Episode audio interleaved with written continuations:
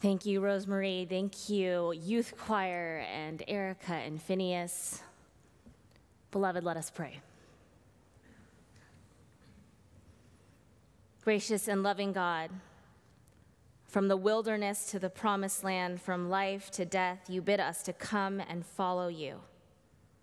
Grant us the courage to do just that.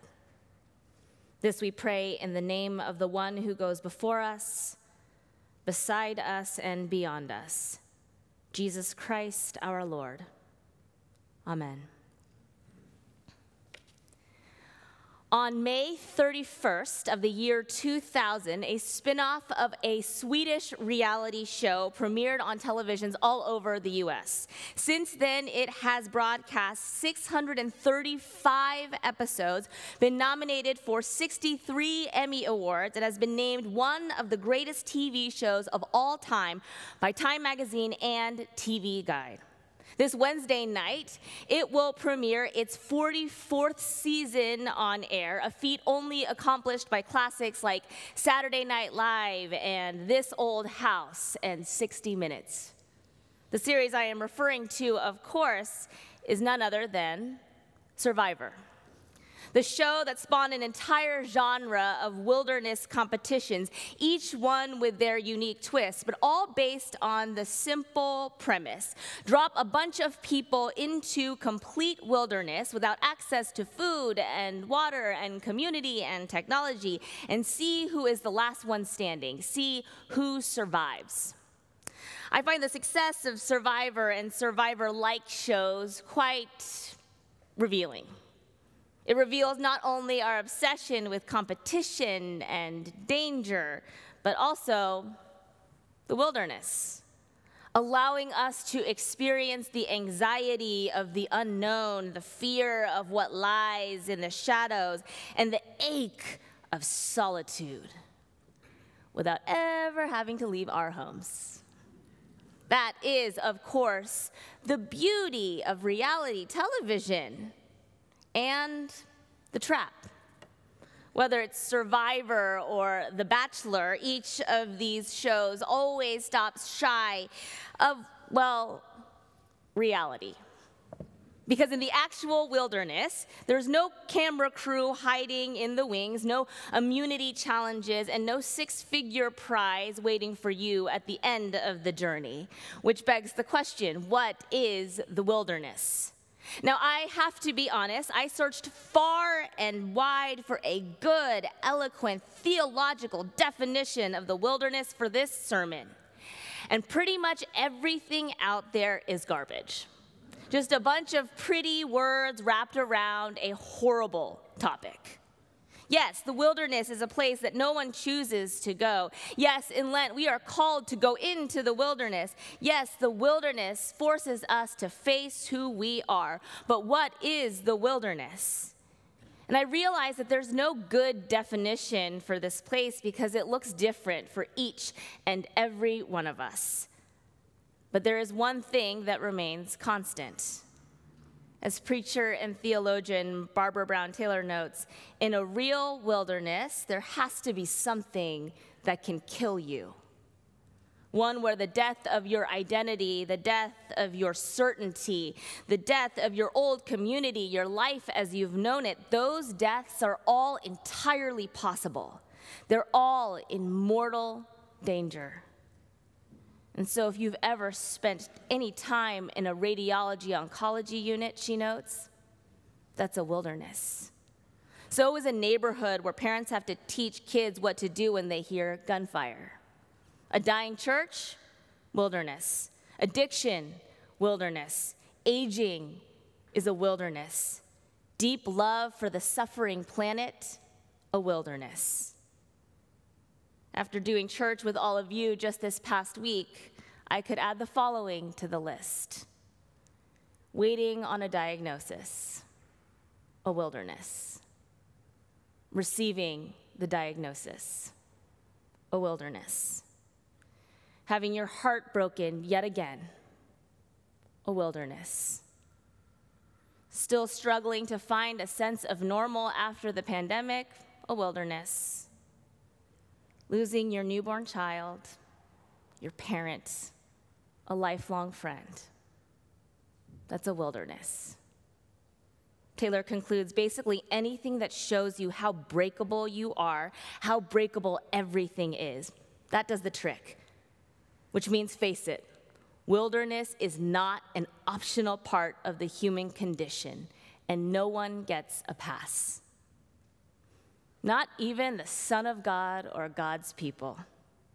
If we look within the pages of Scripture, tales of the wilderness are there from the very beginning to the very end. To anyone who thinks that the Bible is just some boring book of laws and doctrines, I would invite you to read any number of the wilderness narratives, and you will quickly see that ours is a God who is concerned with far more than just ruling and dictating. Ours is a God who is well acquainted with suffering and loss. As we see in the stories of Hagar and Ishmael, the Israelites and Elijah, Naomi and Jesus, ours is a God who meets us in the scariest of places and the most desperate of times to feed us, transform us, comfort us, wrestle with us, and yes, even save us. Just not always in the ways that we would hope for or expect. Case in point, the story of Jacob in the wilderness. Now, before I read our scripture for today, I want to set the scene. Our story's main character is Jacob, the grandson of Abraham and Sarah, the son of Isaac and Rebekah, and the younger twin brother to Esau. Emphasis on the word younger. As the older son, Esau was set to receive a double portion of his father's inheritance and the leadership of his family upon Isaac's death. A cultural custom that Jacob knew all too well. So well, in fact, that when he knew Esau would be starving after a long, a day long hunt, Jacob convinced him to sell him his birthright for a bowl of lentil stew. When their father Isaac was old and his eyes were dim, Jacob tricked Isaac into giving him the blessing that was meant for his brother. And then, after learning what had, what had happened, Esau vows to kill his traitorous brother, causing Jacob to flee to his uncles. For two decades, these brothers live apart. They marry and have children and build lives of their own until Jacob decides to return home. With all the time that had passed, Jacob was hoping for an amicable reunion until he hears that Esau is coming to meet him with 400 of his men. With no more tricks up his sleeve or places to go, Jacob sends his family safely ahead of him as he alone ventures into the wilderness. This is where we find Jacob in our scripture today. So, beloved, hear now God's word for you as it comes from Genesis chapter 32. The same night he got up and took his two wives, his two maids, and his 11 children and crossed the ford of the Jabbok. He took them and sent them across the stream, and likewise everything that he had. Jacob was left alone. And a man wrestled with him until daybreak. When the man saw that he did not prevail against Jacob, he struck him on the hip socket, and Jacob's hip was put out of joint as he wrestled with him. Then he said, Let me go, for the day is breaking. But Jacob said, I will not let you go unless you bless me. So he said to him, What is your name? And he said, Jacob. Then the man said, You shall no longer be called Jacob, but Israel, for you have striven with God and with humans and have prevailed. Then Jacob asked him, Please tell me your name. But he said, Why is it that you ask me my name? And there he blessed him. So Jacob called the place Peniel, saying, For I have seen God face to face, yet my life is preserved. Friends, the word of the Lord.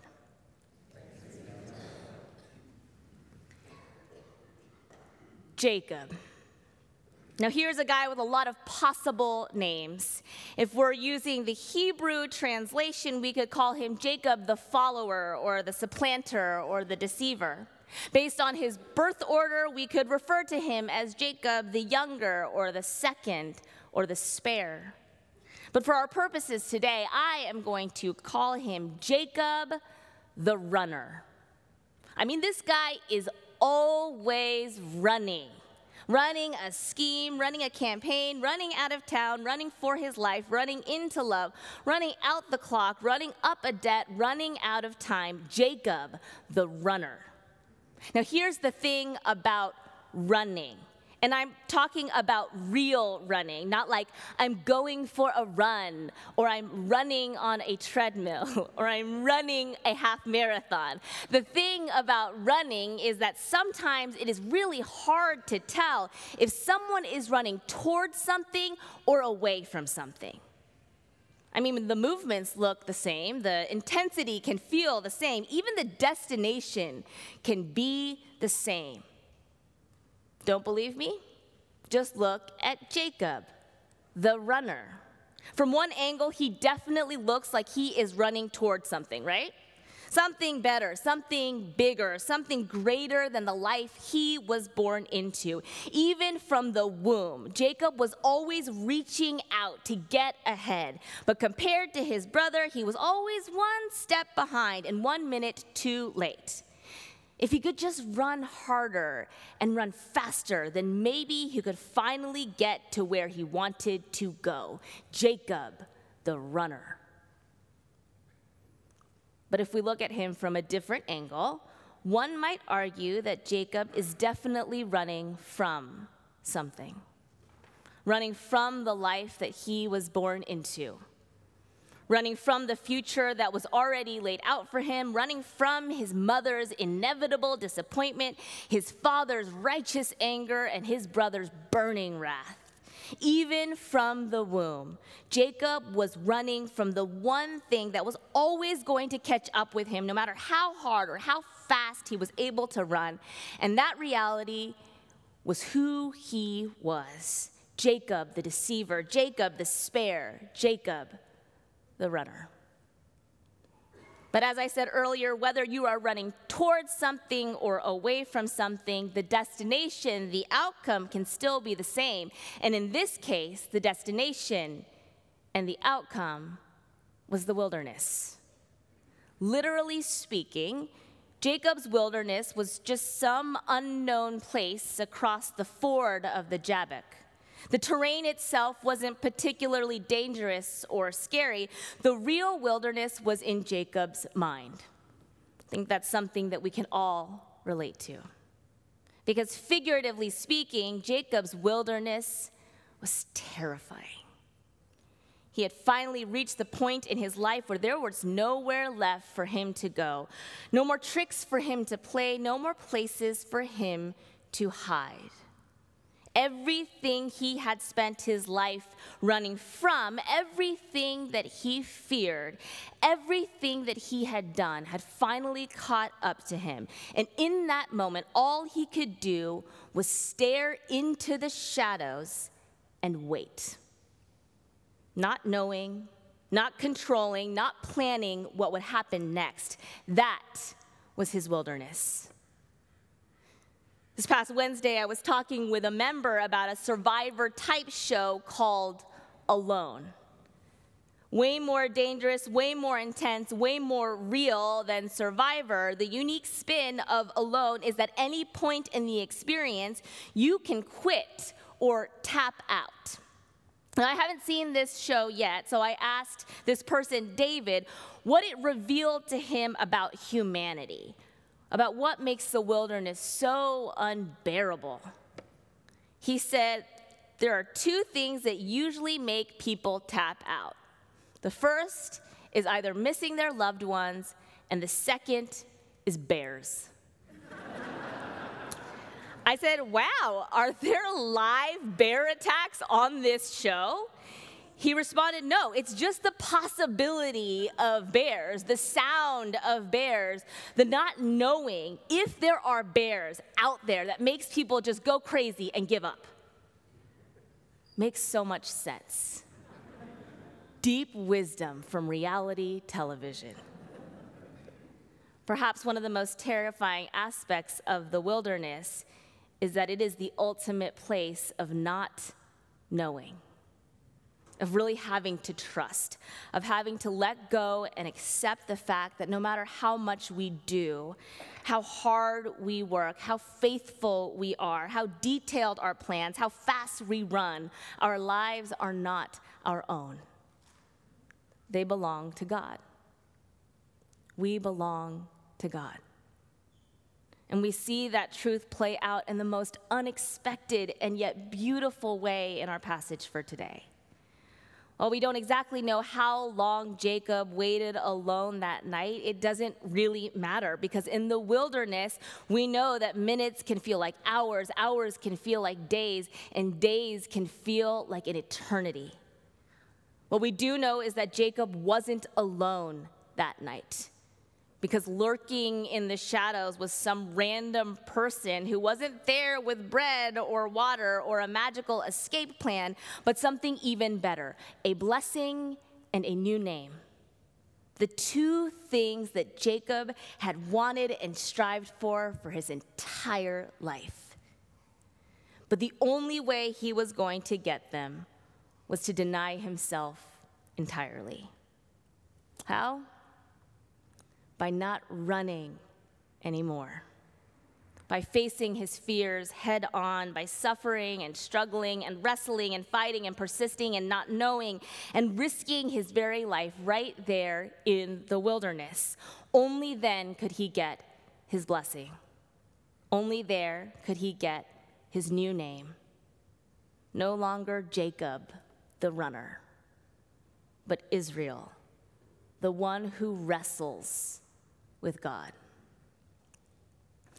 Friends, that's the kind of thing that happens in the wilderness. And that is your invitation this Lent. Stop running and start wrestling. Whenever this liturgical season rolls around, the church will often do this thing where we invite you into the wilderness for 40 days, just like Jesus did. Fast this, give up that. Let's all play wilderness together. Which is kind of silly because, first of all, we just said no one chooses to go into the wilderness. But more importantly, it's silly because we are already there. If the wilderness is indeed that which can kill us, well, guess what? Then any and all of us who are human, who love and lose, who experience life and are acquainted with death, guess what? We are already there. We are in the wilderness. Which means the real invitation, the real challenge is to accept that reality and to stop running. Stop trying to secure your own blessings. Stop trying to change your name. Stop filling your schedules, your resumes, your hours with activities and accolades and busyness to the point that you can no longer tell if you are running towards something or away from something. Stop running and face the reality of who you are and wrestle with God. I promise you that none of it will be easy or fun but you might just get a blessing. And you might just get a new name. So, as I said earlier, all wilderness places are different, but the constant is that there has to be something there that can kill you, right? Well, there's another constant, and it's this you don't have to face the wilderness alone. So, stop trying. This Lent, if you need support, join a community group. If you need prayer, members of this community will be available every Sunday after worship in Lent to pray for you, right there. And if you need a safe place to stop running and face your fears, come to church, come to worship. Welcome to reality. Welcome to wilderness. Friends, welcome to Lent.